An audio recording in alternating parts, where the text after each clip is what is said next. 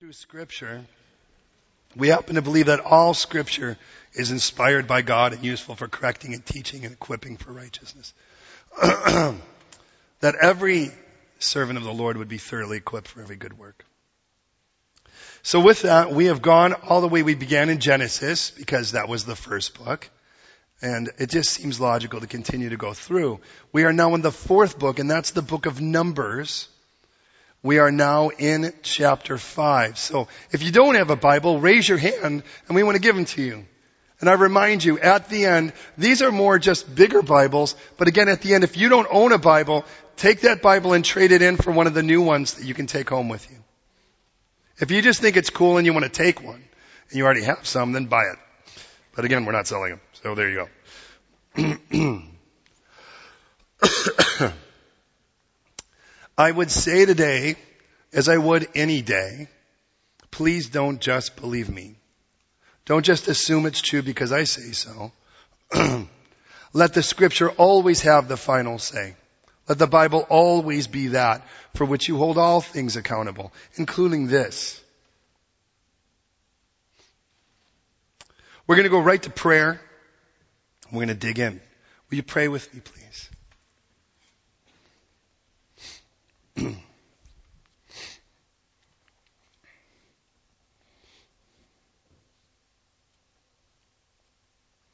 Lord, you've told us to redeem every moment because the days are evil. And I ask you to redeem every second in here. Lord, I ask for you to, to be with my voice, that it would not be difficult to listen to that we could hear your voice today. So get me out of your way. Fill me with your spirit, Lord, and guide and lead so that every one of us would be so blown away, so ministered, so therapized. God, you know every one of us. You speak fluent us. Lord, you know every one of us, be it English as our first language, second, or whatever. You know, Lord, the battles we've fought and lost. You know, the battles we fought and won. You know, the things that we we hold on to that are just solid regret. Those things that we wish we could do over. You know, those things, Lord, that, that we struggle with and battle with right now. You know, every speck of dust under our shoes, every atom in our body that makes our bodies, every hair on our head, or some of us, every hair that used to be on our head. You know, every freckle, what makes us giggle and not. You are so acquainted with our ways, but you want to know us deeper. And though you know everything, what you want is more experiential time with us, where we walk with you, where we know you better, where we surrender more to you, where we offer ourselves to you to allow you as the potter to reshape us and make us the masterpiece you invented us to be. but we recognize today, Lord, there will be battles to be fought challenges, Lord. There will be issues, Lord, even here that will be distractions, issues in our heart, things in our mind, the world around us and what we'll be returning to after we leave this building.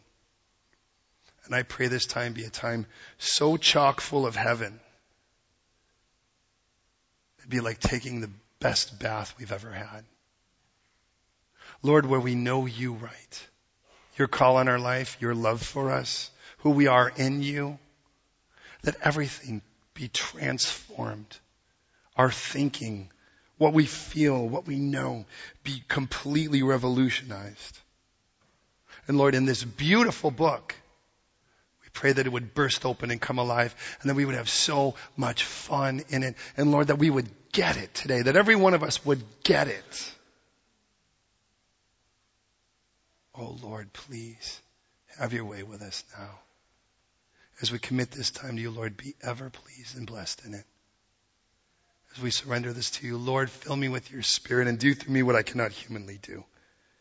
And may every second be just perfect in you. Save, challenge, exhort, encourage, strengthen, do all you intend your word to do. And may we, and just now, Lord, may we be captivated in you. In Jesus' name. Amen. Okay, so listen, for 400 years we've been slaves. Think about this. 400 years living in a land that's not our own, a land of Egypt. We had gone there because of a, of a drought, because of a famine 430 years ago. But for 400 of those years, we've been slaves. It's all we've known. All we've known is bondage. All we've known is slavery. No freedom, no do as we wish. It's been total bondage. And God sends a deliverer, a man named Moshe, which means drawn out. And God then systematically takes down every one of the Egyptian gods. Ten plagues were not ten random acts for God to give ten movements to prepare us for ten commandments. This was, in essence, ten very basic gods that were worshipped in Egypt. And he wanted to make sure that not only the Israeli, but the Egyptian knew that there was only one God worth serving, and that was the one that was going to lead them out. God even said that he would strengthen the resolve of Pharaoh so that even the Egyptians would know that he was the Lord. Not so that he could go, na na na boo boo, but that they would come too. And we left. And God left with the people and led us through the Red Sea to a place called Mount Sinai, where God would then give us the law. But he would do more than just give us the law there. It wasn't like God said, hey, here's some laws and if you do them, I'll get you out of bondage. Hear me. God got them out of bondage first. Then he gave them a law. See, the idea was simple. He took you out of Egypt, but he didn't want you going back and he didn't want you taking Egypt with you. And so God started preparing us. But not only did he say these were standards, not just Ten Commandments, but a whole new social strata. I want to recreate society for you because the society you live in, can I just say sucks. It sucks life out of you. It sucks everything out of you. And everybody comes to take. Everybody comes to take from you. And no matter what the case is, and when you're in need, it's hard to find someone to give because they're too busy trying to figure out what to take from you. And God says, that's not how it should be if you're my people.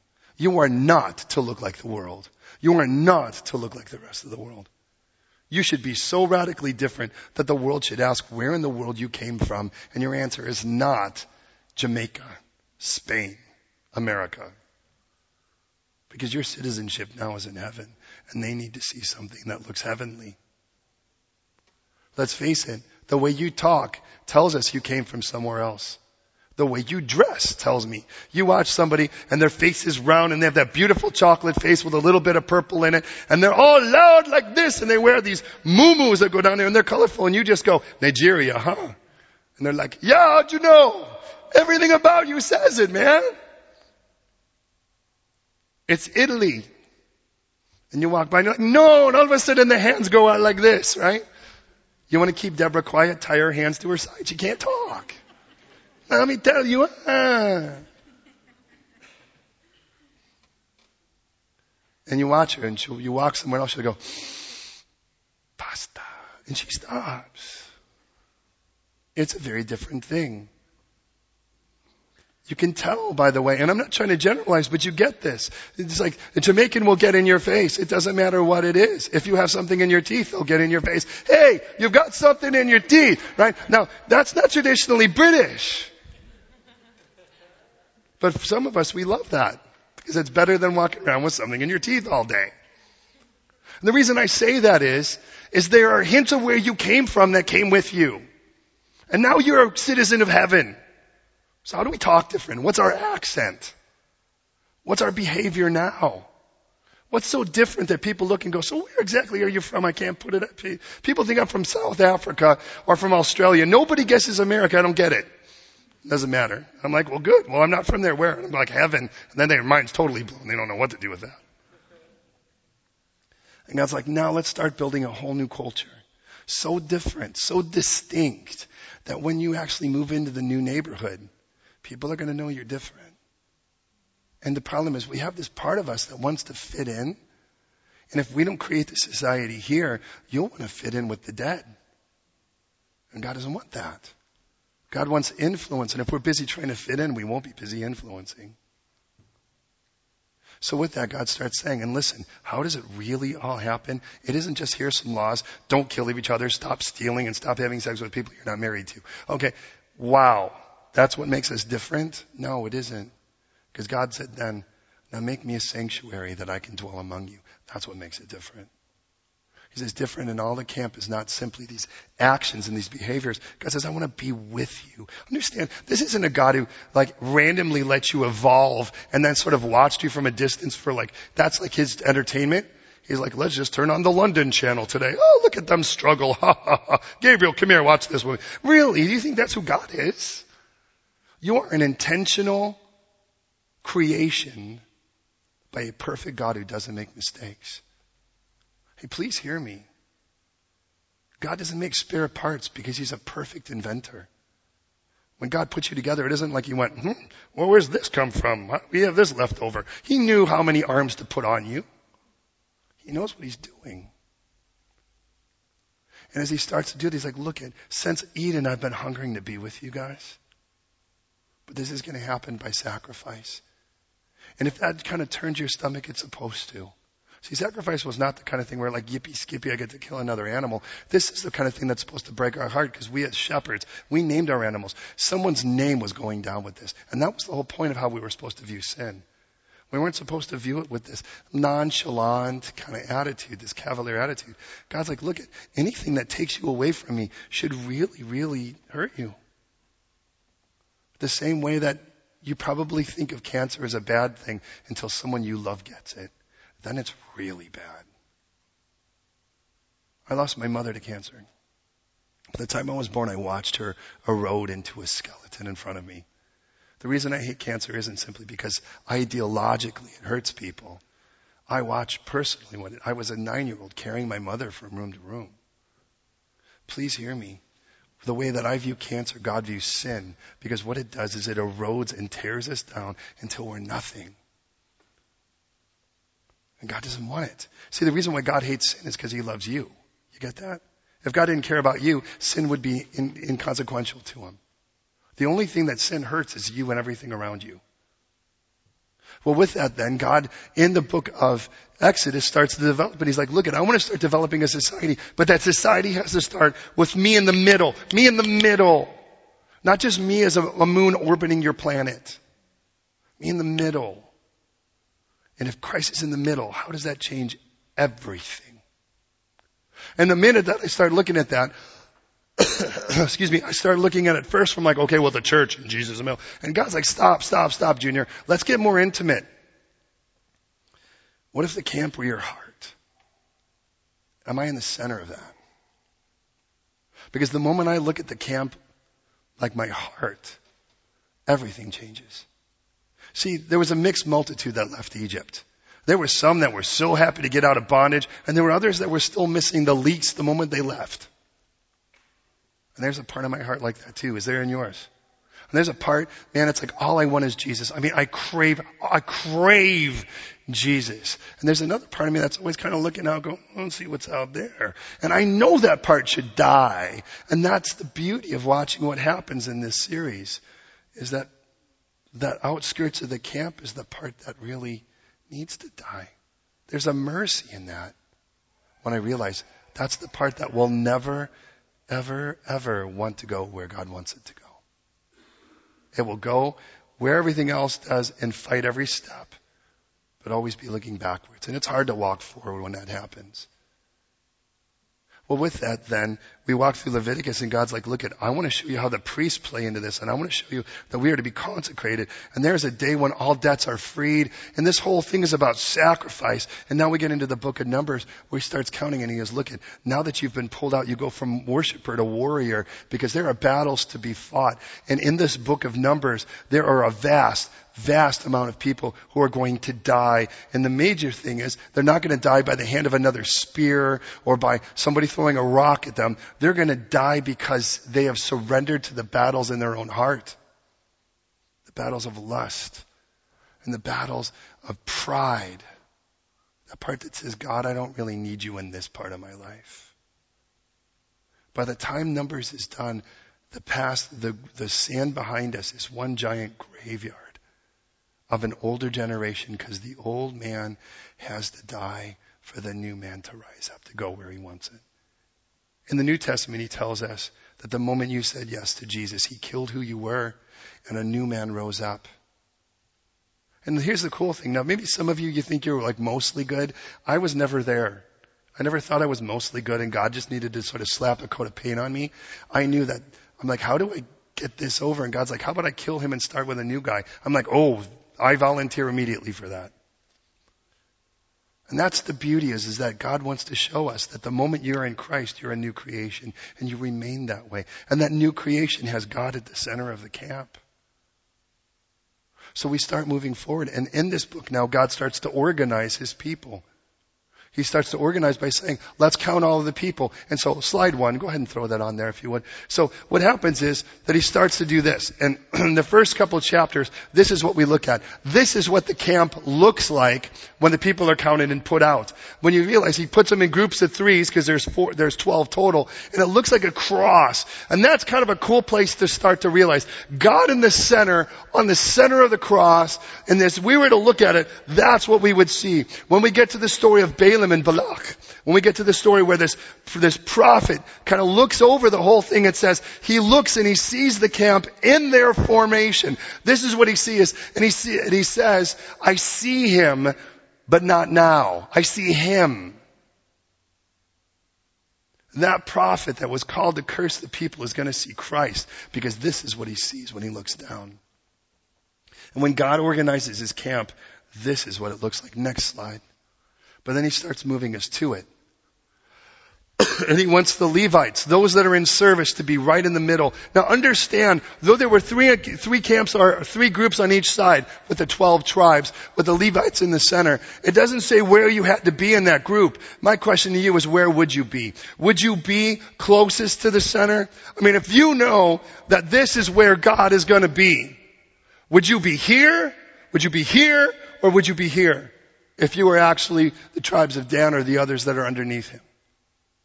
Because every one of us would say in a church like this, oh, I would be as close as I could to God. But what about tomorrow? What would you say? What would I say tomorrow? Because the closer we are to Him there, the more we smell the sacrifice, the more we hear the praise, the more we realize that God is to be the very center of everything. But understand that if God is going to organize the camp, that camp needs to be a place of safety, not just a place of, not just a place of, of people being there, but it needs to be a place of safety. And for it to be a place of safety, well, there's a problem. Because there are certain things that are dangerous to the heart and that are dangerous to us. And God wants them out. Understand, it is not uncaring. If God, as the great physician, looked at Amina and said, Amina, I see cancer in you. I want it out. And she could say, but that's a living thing. And he goes, yes, but that living thing, only one of those two living things is going to win. Sooner or later, one of those living t- things is going to die. You or it. And I love you so much. I want this out right now. Does that make sense? And I want you to look at this chapter with me from the perspective that God has some house cleaning to do in each of our hearts. Now understand, this is not because God's the great meanie. This is because God loves us so much. He doesn't want us dying. Well, look at it with me. Perhaps that seems lengthy, but after all. Chapters 1 and 2, we counted the warriors. Chapters 3 and 4, we did the Levites. And now we moved out of the camp. We keep it safe, and keep it clean. And it says this in verse 1. The Lord spoke to Moses saying, Command the children of Israel that they put out of the camp every leper, everyone who has a discharge, whoever becomes defiled by a corpse. You shall put out both male and female. You shall put them outside of the camp that they may not defile their camps in the midst of which I dwell.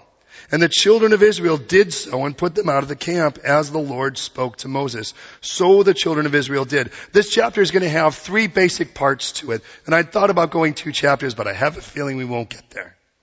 And the first four verses we'll talk about the filling. Verses 5 to 10 we'll talk about fellowship. And then verses 11 to 31, the majority of it, the issue of faithfulness.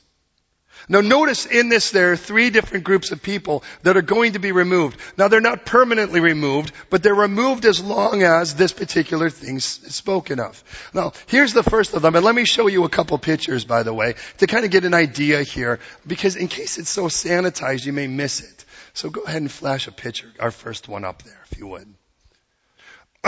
this is what's called Bacterium leprae. It is a rod-shaped, acid-fast bacteria.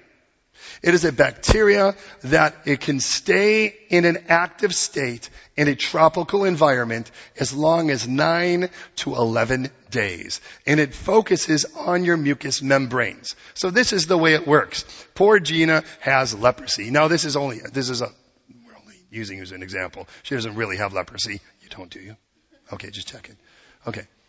And what happens is the way that it normally lodges itself is sort of in her sinuses or in the back of your throat. Those are the two places. Don't get nervous because I have a, this. It's not leprosy. And what happens is this bacteria latches itself onto the back of that area. It's transmitted through that. So what happens is, Gina has a bit of a cold, she turns around, she's on the underground and she's like, ah, and there it is all over the railing and five guys are standing there holding the railing like this. And the moment one of them plucks their eye, picks their nose, or thinks they have something in their teeth because someone from the Caribbean had gone up to them and told them so, well, at that point now it's starting to make its way in. Does that make sense? And the moment it gets in there, it starts to gestate.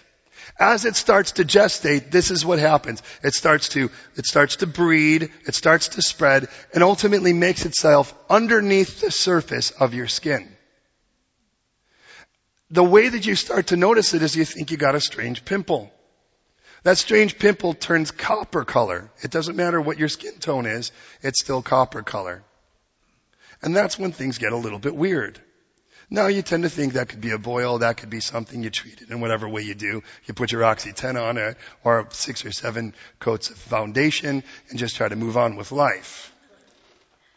But sooner or later it starts to turn white. You see, what leprosy does is there is, in all of our bodies, there are at least 170,000 of these cool little spaces that are your nerves. And they're kind of where one fires on one side and it receives it on the other. There's a little space in between.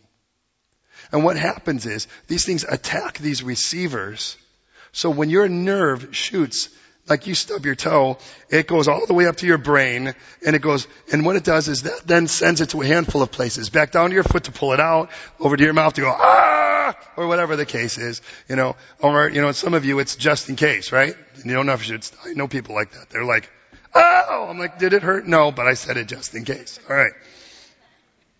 Well, that part from here, all of those little neurons get interrupted. And what happens then is this, this, this bacteria coats those in such a way and destroys those receivers in such a way that you become numb.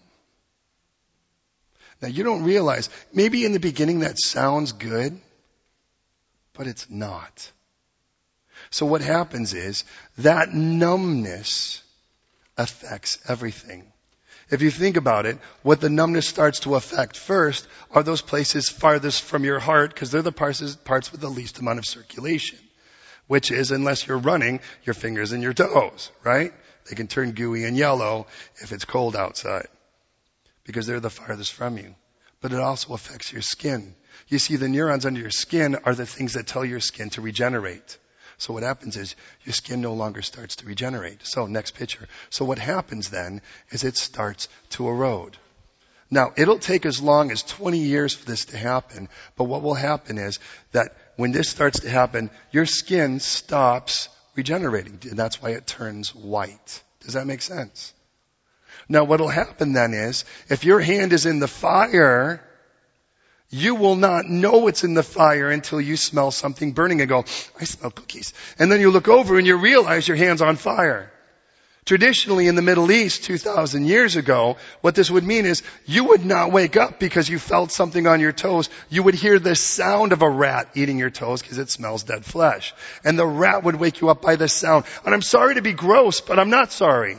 Because this is what happens when numbness graduates.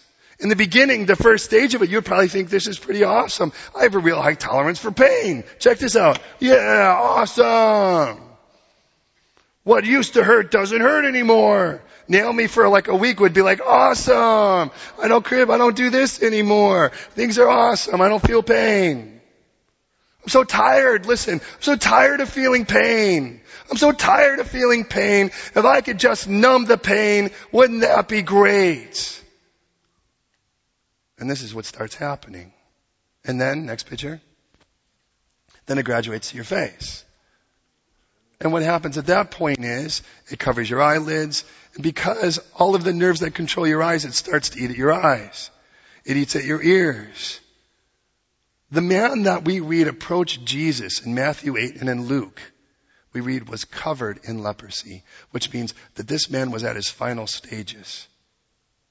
Now, in those days, they had no idea about bacteria or anything like that. It was like AIDS in the 80s. They had no idea how it was transmitted, and all they wanted was them as far away from us as possible. Do you get it?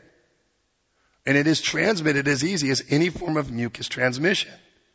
I don't have any more pictures, do I, Lauren, of that? You should be thankful, right? Go ahead and go ahead and flip back to the text. Listen. How does that relate to me? I get now you can get the idea why God would want a person like this out of your camp because they are terribly contagious. But God said you don't have to be out there forever.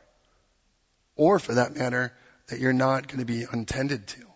They were put in specific places where they were supposed to be cared for, called colonies. But I'd like you to consider this from our perspective. But do you know, by the way, that there are, as of last year, over 300,000 recorded cases of leprosy still on the planet. Of those over 300,000, 201,000 of them are in Southeast Asia. And you can't reverse it. Whatever damage it's done, we do have medicine now to kill the bacteria, but whatever damage has been done can't be reversed.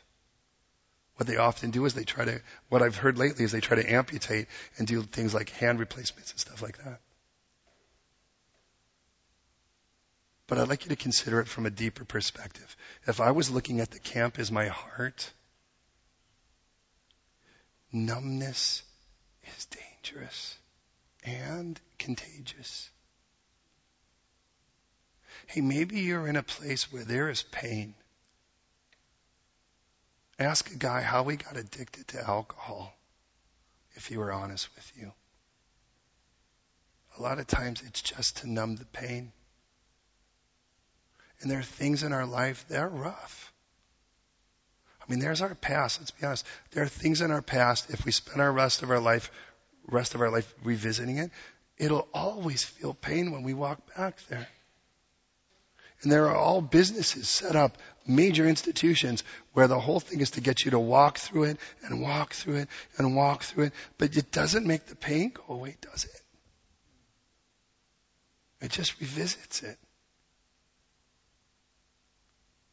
But then there's this God of all comfort whose blood wants to wash you so clean and make you a new creation that it doesn't have to be attached to you anymore. And I can speak from example. My God delivers. He doesn't just remove, He delivers. And beloved, when He delivers, He sets free because we no longer have to be who we were. Because to be honest, the biggest difference isn't that I decided one day I'm a new person because God is in the center of my camp. And if God is in the center of my camp, everything changes. And if God is in the center of my camp, that numbness, that numbness now is an enemy that I wanted for so long to medicate, run from, ignore. Now it's laid to rest. Hey, I was, I was what, 14, maybe 15, 14, in a fight with a friend of mine who was also into martial arts. I'd gotten to this point where I'd kind of got him underneath, knocked him out, thought I had won. The other side of the sticks came underneath my feet, underneath my knees, threw him up, and I landed on the tip of my shoulder blade, on the bottom tip of it. Popped out my collarbone three inches. And I was like, this is sore you know. And a classic dumb kid. I'm like, I'm the kind of kid who sewed my knee together. So it's, you know, I'm the kind of looking at, okay, well, let's sleep on it and see what happens.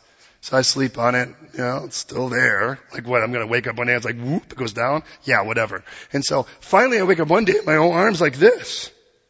And I can't feel it. And I'm like, I think I should go to the doctor. Yeah, some of you would have gone earlier, right? Because you're smart. So, yeah, I know. And um, my wife's thinking, see, he's always been like this. And so I went there and he's like, and the, the, the doctor did his x-rays and over. He's like, oh, not good, not good. And I'm like, what, what? And basically my bone was resting on the primary nerve and was severing it. And if I had severed it, this arm would have been dead. And he's like, you know, you realize if you had slept on it another night, you could have lost it. I'm like, oh no, how could I lose it? It's right there. And he's like, you know what I mean. And so, so finally, he like, you know, they did this surgery, and of course the whole bit, now it's all artificial. I'm like, you know, Robocop or whatever. And, um, steel pins a whole bit. Don't make me, don't make, psh, all right. Uh, and, and with all of that, then, um, the first time I remember when he go and he took that pin and he stuck it in my finger and I heard and I felt it and there was pain I was the best pain I ever felt in my life. Because that pain said, listen, listen, listen. That pain said that this is alive again. That's what that said. And look at, maybe you're afraid of that pain.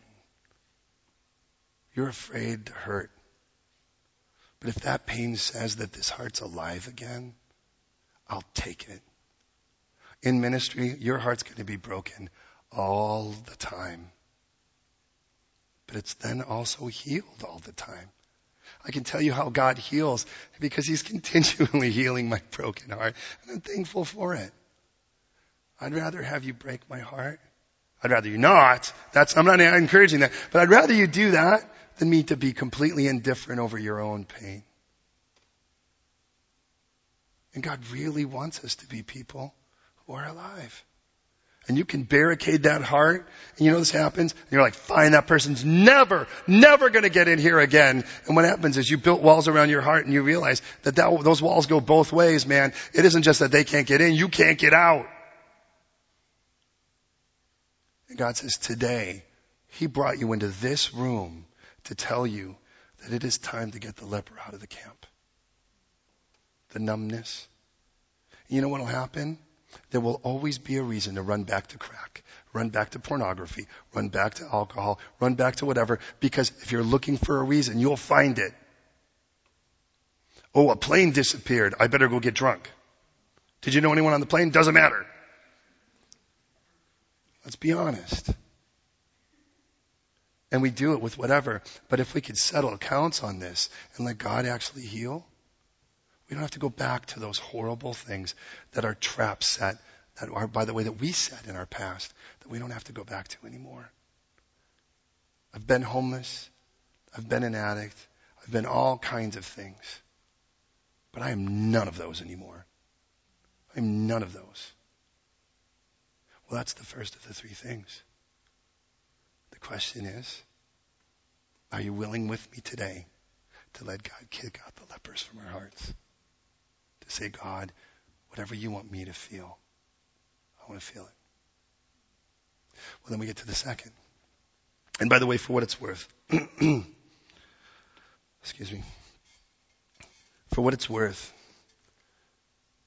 that is something you may actually have to deal with here and there. There are times where I've let God go, all right, God, let's get it all out. And then the leper will come back in something will happen. Someone you love flips out and gets crazy on you, and you go, and it's so easy to go, all right, God, let's numb again. And sometimes God will pull out for a little bit and let you heal, but it is always to restore back to a place where your heart's where it should be. The second, notice it says not just a leper, but it tells everyone who has a discharge.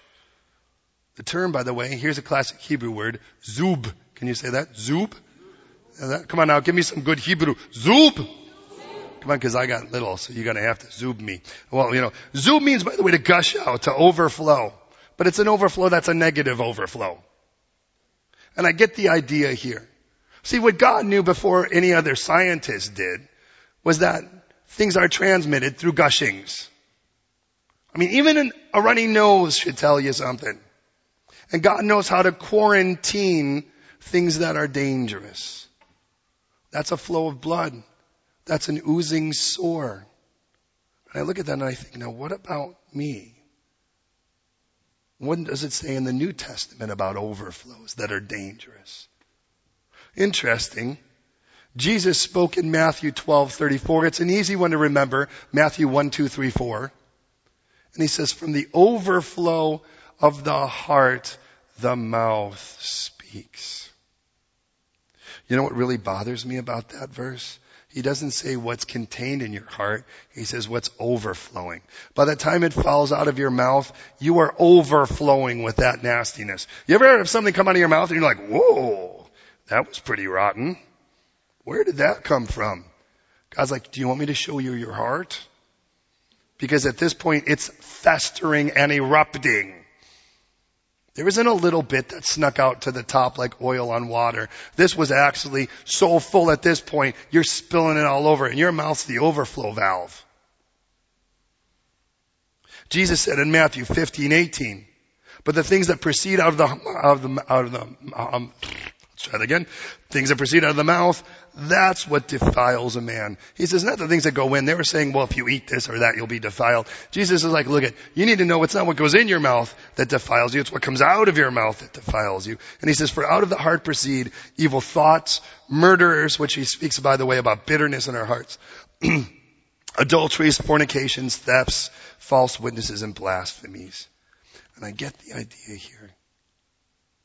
That there is a part in my heart that will quickly entertain accusation, that will quickly absorb gossip. And this stuff goes into my heart like dainties, royal dainties, according to um, Proverbs. Do you know what a royal dainty is? I don't know, but I kind of get the idea that it's something the king has that is dainty. Somehow you want it. Oh, I'll have one of those. That's lovely. Oh, this is dainty. I, can I have another dainty, please? Sorry. Now if I try to sound even remotely British, I sound like a pirate, don't I? Hello, I, I want to, uh, I'm going to take all the royal dainties today. Sorry. I can't pick me, you did. But I wonder if there's any of that in my heart. You know that part of me that actually is allowed to become divisive? Because you know what the Bible says? It says, by the way, to note those that cause division and then avoid them. Romans 16, 17. In Titus 3.10, it says after the first and second admonition, you reject a divisive person. It tells us in 2 Timothy, listen to this, 223. Avoid foolish and ignorant disputes, knowing that they generate strife. And a servant of the Lord must not quarrel, but be gentle to all, able to teach, patient in humility, correcting those who are in opposition, if God perhaps will grant them repentance, so that they may come to know the truth, and that they may come to their senses and escape the snare of the devil. Listen, having been taken captive by him to do his will. Even a brother in the Lord can be taken captive to do the will of the enemy, because what the will of the enemy wants to do is divide Christians. No, I'm not talking about somebody that is really living in ardent sin. Interestingly enough, that applies to the first thing with leprosy. When it says in 1 Corinthians, somebody who calls himself a brother, but is living in ardent drunkenness, or living in ardent sexuality that's outside of, of marriage, that's living in ardent party lifestyle, or an ardent violence. He says, that person, by the way, needs to get out there and get a full dose of that so they can repent and come home. That's somebody who's numb to their own sin. And just like it says here, they need to get out of the camp. But here, we're not talking about somebody, and you know what the difference is? Someone that'll admit it, it's wrong. The moment someone's like, look, you know what? It's wrong and I need help. There's help. And when they're like, no, it's really not that bad. It's just a few, a few lines a night. It's just a couple needles here and there. What's the big deal? You're like, bro, we need to deal with this right away. There's no just a little. It's just a little gangrene. It's just a little cancer. It's just a little leprosy. Yeah, but this stuff doesn't stop. It grows. It's just a discharge. It's just flying out of my mouth. And I always say, be careful of those that spend all their time trying to convert the saved. So what camp are you in? Do you stand on this side or this side? Can we be saved on both sides and let's stop arguing over it? Well, when's the Lord coming back? Before, after, during the middle of the tribulation? I'll tell you what, I'm an optimist, but I'll tell you what, one day we're all going to agree. But I guarantee you when the Lord's coming back, we won't look at each other and go, ha, I was right. Jesus like, do I have to send you back down? Man, are we leaking? In the first case, there's leprosy, but in this case, are we leaking? Are we leaking bitterness and anger, holding on to spite? Let me tell you what scripture says. That if you have something against your brother, oh man, God is serious about this. He says, if you have something against your brother and you're going to go and take an, and offer something before the altar, this is Matthew 18. First of all, it says, you need to deal with it with you and him alone. I love that because that's what we're going to deal with here in a moment. But God wants to really make sure that we don't bring into this fellowship or into our hearts that which only divides us from other people who love Jesus. But man, if there are people, if we love someone genuinely and they're running out after their own sin, we should love them enough to say, stop. What are you doing? This is nonsense. Then there was this third area, the area of touching, touching death. Now understand, this wasn't a person that was permanently set out of the camp.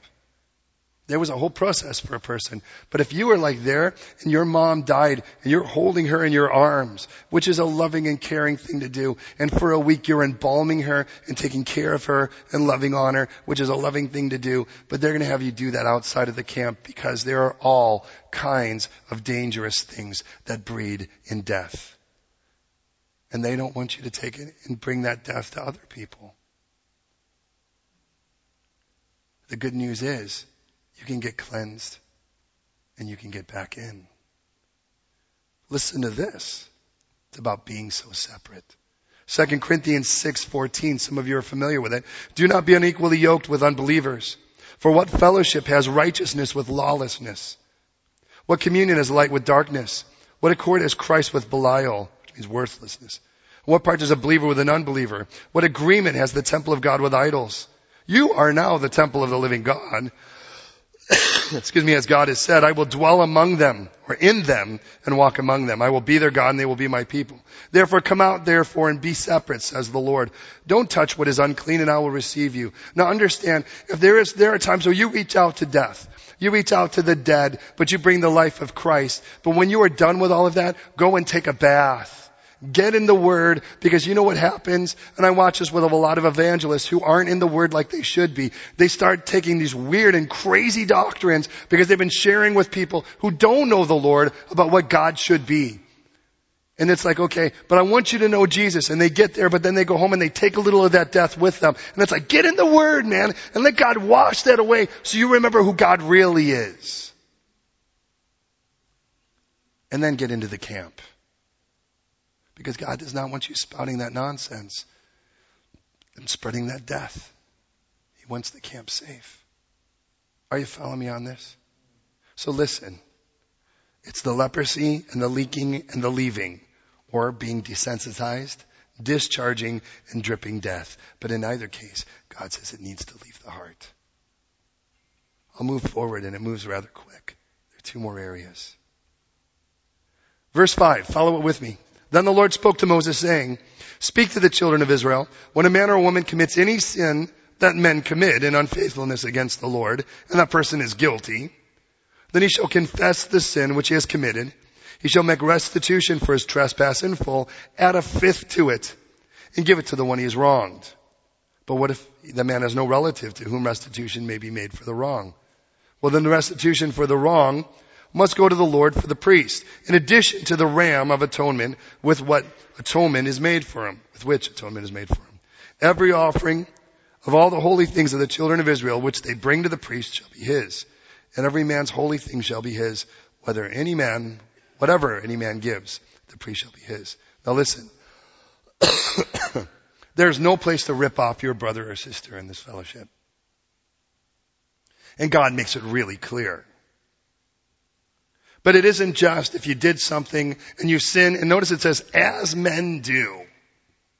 In other words, it's just the culture. But God says, it's not my culture. You go and make restitution. But you make restitution and you add 20%. That could be the best thing that ever happened to you if someone wronged you. So someone took your iPhone, they were going to do something funny with it and dropped it in the toilet. And then said, oh no, no, no, no. I don't know how that got in there. I was going to go to the toilet and I saw it in there. But I think it was yours. How do you know it was mine?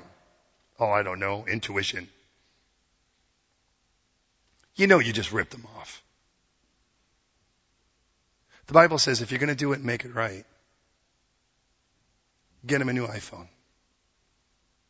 And then add 20%. Here, here's a battery charger with it or a case or something. See, what God wants us to realize is that when you hurt somebody, we should go out of our way to actually try to help them. Sorry doesn't cut it. You ever have anyone do that? My sister, by the way, I have a twin, used to punch me in the face and then run to my parents and say I hurt her hand. And then after all of that went down, she'd look at me and go, sorry. I'm like, I ain't buying it. But what if that, what if we really cared enough for people to make sure that we took care of them the way we were supposed to?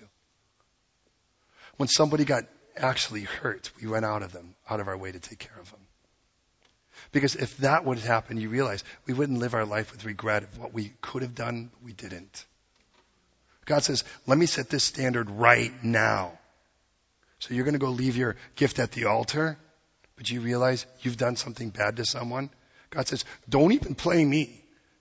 This ain't all big old hallelujah while you're busy scamming and hurting people. Go get it right with people right now. And then let's deal with it. What if we were like that? Do you know what I've learned? If we were like that, and we've had societies like that, most of the time we're apologizing for things we haven't hurt other people with. Have you noticed that? Have Ever gone to someone and go, hey, I'm so sorry, and they're like, what? I don't even remember that. Oh, okay. Well, here's some candy anyways. I'm like, awesome. Way to go. But you just want to make sure that in your heart it's clean? Wouldn't that be great? See, what God does not want is for us to kind of poo-poo over things and try to make it seem like we can treat people like rubbish and then think that God's awesome. He goes, it just does not play that way. Jesus did not die for a church. Jesus died for people to be with them, and he wants it dealt with.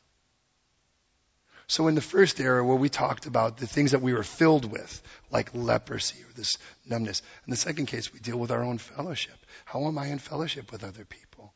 Am I lying to people, saying, "Oh, I'll, you know, I, I wish I could be there, but maybe I'll be there, but I know I'm not going to be there." Would I do that?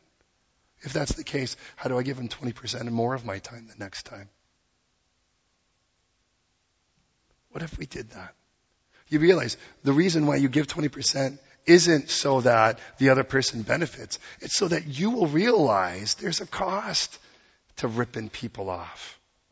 There's a cost to treating people that way. And God doesn't want it. Man, and this is, and let's be honest, that is supposed to be the fundamental thing that a church is supposed to be different. People walk in, we are supposed to be so in love with each other, they are, they want to be a part of it. Because they're like, oh my goodness, these people are actually, they actually like each other. Let's face it, we are so weird because we aren't like that. Can I commend you? You guys are amazing.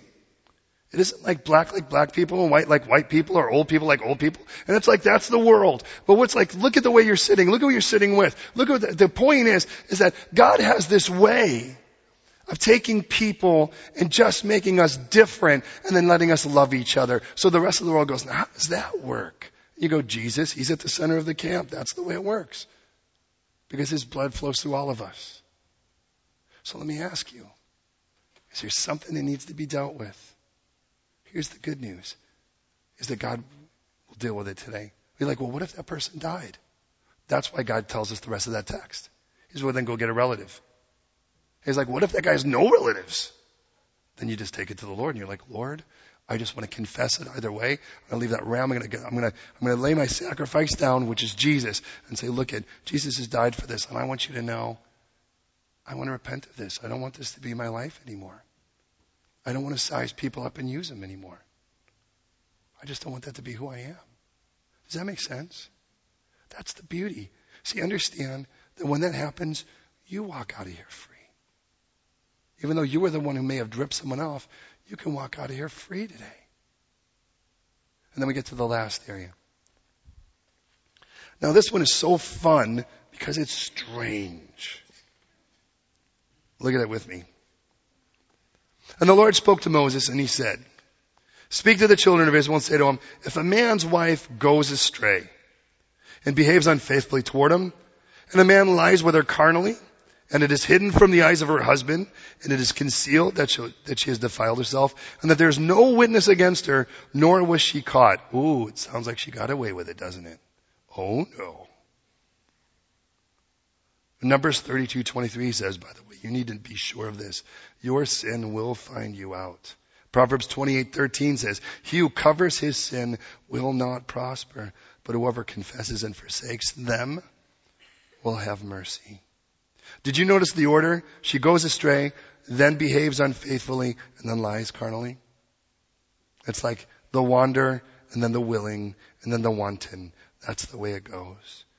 Maybe you haven't done that, but you're at the wandering. You're looking a little bit more when you walk down the street at the, who the new eye candy is. Summer's coming. There'll be an endless amount of things to look at. Because the wandering goes to the willing and the willing goes to the wanton. And God says this is not the way it's supposed to be. But notice in verse 14 it says if the spirit of jealousy comes upon him, that's the husband, and he becomes jealous of his wife. He who has defiled herself, or the spirit of jealousy comes upon him and he becomes jealous of his wife, although she has not defiled herself. He's got a process here. You know what? Atheists love to take this text. I don't know what they think they're going to get, they're going to get out of it. But understand what God's about to do. He's going to do such a fail-safe thing that he's going to protect the faithfulness of a marriage. And he's also going to protect the faithful wife.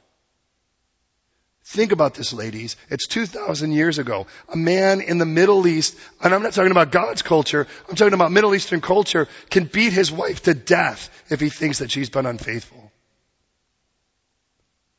Imagine if you've been faithful, not unfaithful, but the husband's jealous. How do you prove yourself? If you know what it's like to live among jealousy, you know you'll never be able to fully absolve yourself.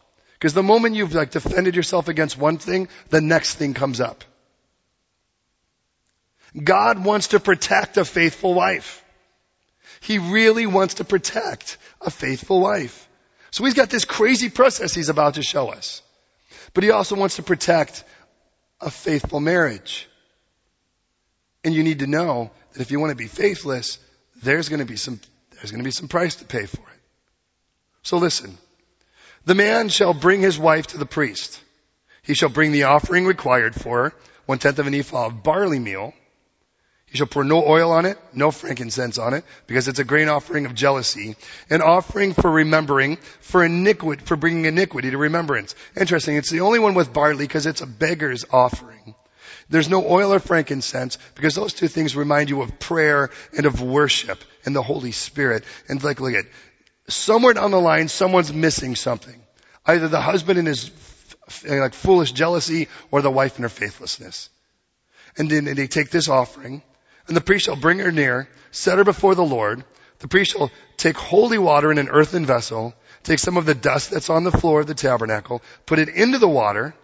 Then the priest shall stand the woman before the Lord, uncover her head, which is a sign, by the way, of non-submission and put the offering for remembering in her hands, which is the grain offering of jealousy.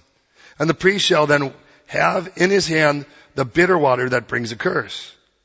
And the priest shall put her under oath and say to the woman, if no man has lain with you, if you have not gone astray to uncleanness while under your husband's authority, be free from this bitter water that brings a curse. If you've gone astray while under your husband's authority and you have defiled yourself with some man other than your husband who's lain with you, then the priest shall put the woman under an oath of the curse, And he shall say to the woman, the Lord make you a curse. Excuse me, in an, in an oath among the people when the Lord makes your thigh rot and your belly swell. Any of you think this is awesome? Rotten thighs and swollen bellies? Ladies, the Lord's always known you've wanted a thin tummy. If you're innocent, you don't have to worry, do you? Oh, but if you're guilty, oh, beware of the rotted thigh and the swollen belly. Oh, that sounds so pirate-like. Excuse me. And may the water that causes the curse go into your stomach and make your belly swell and your thigh rot. And the woman will say, Amen. Be careful of your amens.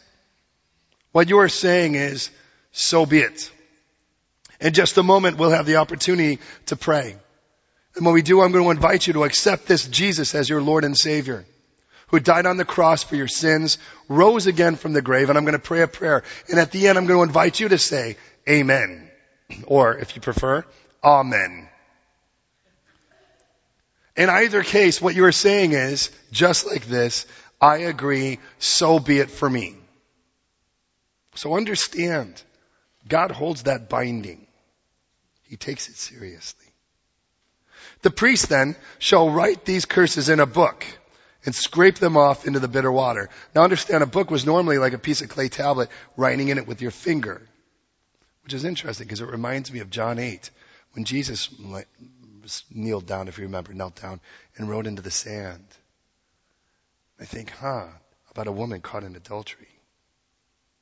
He shall make the woman drink the bitter water that brings a curse, and the water that brings a curse shall enter her to become bitter. Then the priest shall take the, the grain offering of jealousy from the woman's hand, wave the offering before the Lord and bring it to the altar. And the priest shall take a handful of the offering, it, it, as its memorial portion, burn it on the altar, and afterward make the woman drink the water. When he has made her drink the water, then it shall be, if she has defiled herself and behaved unfaithfully toward her husband, that the water that brings a curse will enter her, become bitter, and her belly will swell and her thigh will rot. It looks like immediately, by the way. It doesn't look like it's something like wait a couple weeks. So let's say Andy's totally innocent. and Mike's overcome with jealousy. And he's like, I don't know, I think you've been unfaithful. Wouldn't Andy, in her right mind, say, well, let's just go right now and prove it? Isn't it awesome? She can do that. It's the only culture in the Middle East where she could be completely proven innocent. But what if she's like, no, I haven't. And Mike's like, well, let's go to the priest. She's like, no, I don't think we should. There's a part of you that starts thinking, oh no, you didn't.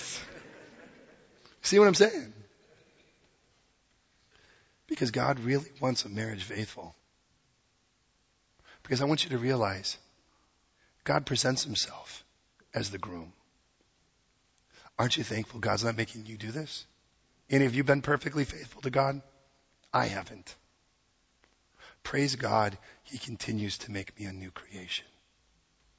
Praise God, He's constantly cleaning. Us. But that is no reason to go out and sin. That is cause to celebrate. Now, verse 28. If the woman has not defiled herself and is clean, she will be free. And notice it says, and may conceive children. I guess this whole rotted thigh thing, swollen belly involves children now, doesn't it? But please hear me. Our faithlessness to God affects our fruitfulness. God wants us to be fruitful, but He wants us to be faithful. God doesn't want us bearing the fruit of death. God wants us bearing the fruit of life. And only He can do that. I'm not talking about being weird, but I know this, that as you cling to Christ, the rest just starts happening. And some of you are bearing fantastic fruit. I'm watching it. I'm in awe of you, and I mean that sincerely. What I watch God do in your life makes my heart sing because my mouth ain't doing so well with it right now. But I tell you what, don't stop. fall in love with Jesus and watch what he does. So this is the law of jealousy. When a wife, while under her husband's authority, goes astray and defiles herself. By the way, if a man brings his wife there and she is proven innocent, he is shamed before the elders. You need to know that, ladies. It isn't like the guy gets away with it. They're like, ah, that's the guy that was jealous over nothing. Ah. And there's the talk of the town.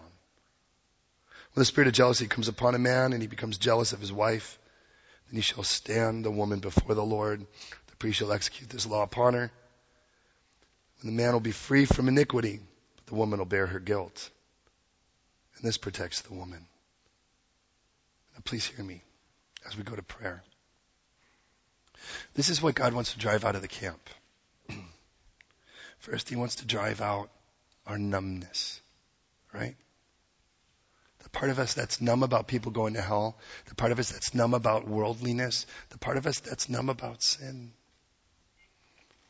But then it's also the issues of our heart that fall out of our mouth. He wants us to be careful about what we say. Our mouths are supposed to be always full of grace, seasoned with salt. There should be eternity in everything we say. It should be attached to eternity. That blue thread should be dangling from all that we say.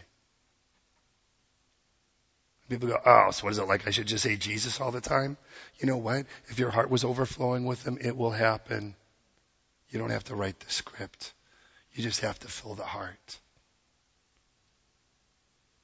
But then it's also, excuse me, about when we're out there in the dead. The Bible tells us we're all born spiritually dead. But a God of life brings us to life the moment we accept Jesus' death on the cross for our sin and his resurrection. And today, he wants to make you more than just nice. He wants to make you brand new. Have you accepted the gift of Jesus Christ? Because the Bible says, if you're willing to confess with your mouth Jesus is Lord and believe in your heart that he raised him from the dead, you will be saved. It's as simple as that. And I'd love for you today to say yes to Jesus. I have. I know some of you have. And I don't want you walking out of here without knowing you're responsible to that choice today. But this isn't like following a religious leader that died because he was nice. This guy rose from the dead and I get to hang out with him all the time. He is at the center of my camp. And he still leads me. And my life has never been the same. But then it's also about how we treat each other. Because once our heart gets right, we start looking at each other different. We don't use people for stuff. All of our stuff is now used to bless people. We realize now everything's about people. And I just want to love you guys. And as that's the case, then God says, don't forget, even in the midst of that, this is supposed to be a camp of faithfulness. And I protect the faithful. This is one of the reasons why when people start going crazy and saying crazy things, it's not our job to defend. We trust the Lord. The beautiful, beautiful part is you walk in Him and you let Him do it. He always does. So listen, if you have said yes to Jesus today, if you have said yes to Jesus, are you ready to ask Him to kick out of the camp of our hearts anything that doesn't belong? Oh, that this camp from the very outside all the way in would look like him. And people go, what is up with you? And you say, up is it. I've been raised from the dead. I'm a new creation. And I want the world to know that my God makes people different. Not just weird. There's enough weird people out there that don't know him. But if you've not accepted the gift of Jesus Christ, I'd love for you walking out of here a brand new creation. And I don't even know who it is, but if your heart's racing, it's not because I'm the one doing it. It's because God's own spirit is working on you right now saying, please surrender to this love. So let's pray, would you? Let's all pray. God, I thank you so much for the beauty of this chapter and how you're leading us, Lord, to having the kind of camp that you desire here. A camp where you create a whole new society that doesn't look like the world around us. We were once in captivity and we don't want to look like that anymore. We want you at the very center of our camps, God. Please be the center. Please be the center. So Lord, I pray for every believer here, myself included. Lord, if there be any numbness eradicate it. Cleanse us. Interesting, lepers don't get healed, they get cleansed in scripture. Cleanse us of our numbness.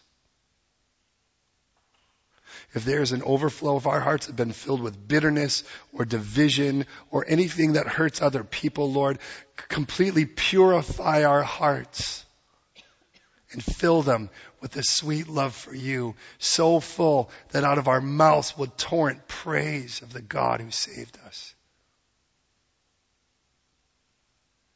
If there be anything, Lord, in our hearts that still crave the death we came from, Lord, and we want to take that and somehow drag it into church, drag it into our hearts, eradicate that today that we wouldn't try to be anything like the dying world around us, but that we would be so much like heaven, people would see the novelty and be drawn to it. And I know you're doing that here. I see how you're doing that here. Continue. We ask for more, more, more, more of that, Lord. I pray, Lord, that we would treat each other with respect and be careful that if in any way we've even concerned ourselves with the fact that we've hurt someone in some way or defrauded someone in some way, that we would go over the top and make sure, Lord, that it was taken care of and rectified. That there will be none of that, Lord, of any sort. And that we would be quick to grant forgiveness to those who are. And Lord, with that as well, I pray you would make us faithful. That you would make us faithful. And we wouldn't be jealous of each other, Lord, or jealous of anything, but Lord, rather that you would make us faithful. Because we want to be fruitful for you.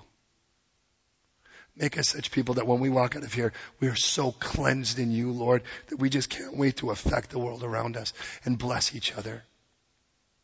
And right now, Lord, while heads are bowed and eyes are closed, you know who, if any, in this room are still deciding whether they want to say yes to you. And look at whether that is, Lord, whether you're not sure you have or not, you can be sure today. I'm going to pray a prayer and I ask you to listen. And if this is a prayer you're willing to agree with, I ask you to then say so be it by saying Amen. That's it. Just Amen, but give a resounding confident Amen. And you're saying, yeah, that's my prayer now. And here it is. God, I'm not perfect. I'm a sinner like everyone else and you punish all sin. But in your perfect love for me, you sent Jesus to die on the cross to pay the price for my sins so all my sin could be punished upon him and not upon me. And he died the death I deserve. But three days later, just like scripture promised, he rose again, and now he deserves to be not just the dead savior, but the living Lord of my life. So I say yes to Jesus as my payment, as my ransom, as my savior, and as my Lord. I give myself to you now, and I say, have me, reinvent me, and make me the new creation you promised that you wanted to. As I surrender to you now, have me. I'm yours in Jesus' name. And if you agree with that prayer, I ask you to give a confident resounding Amen.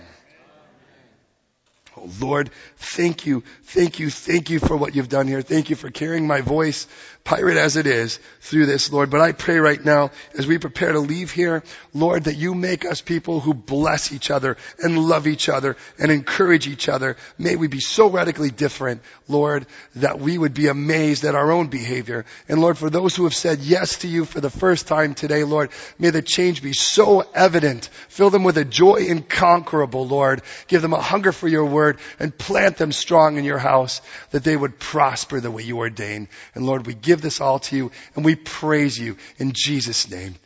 Amen.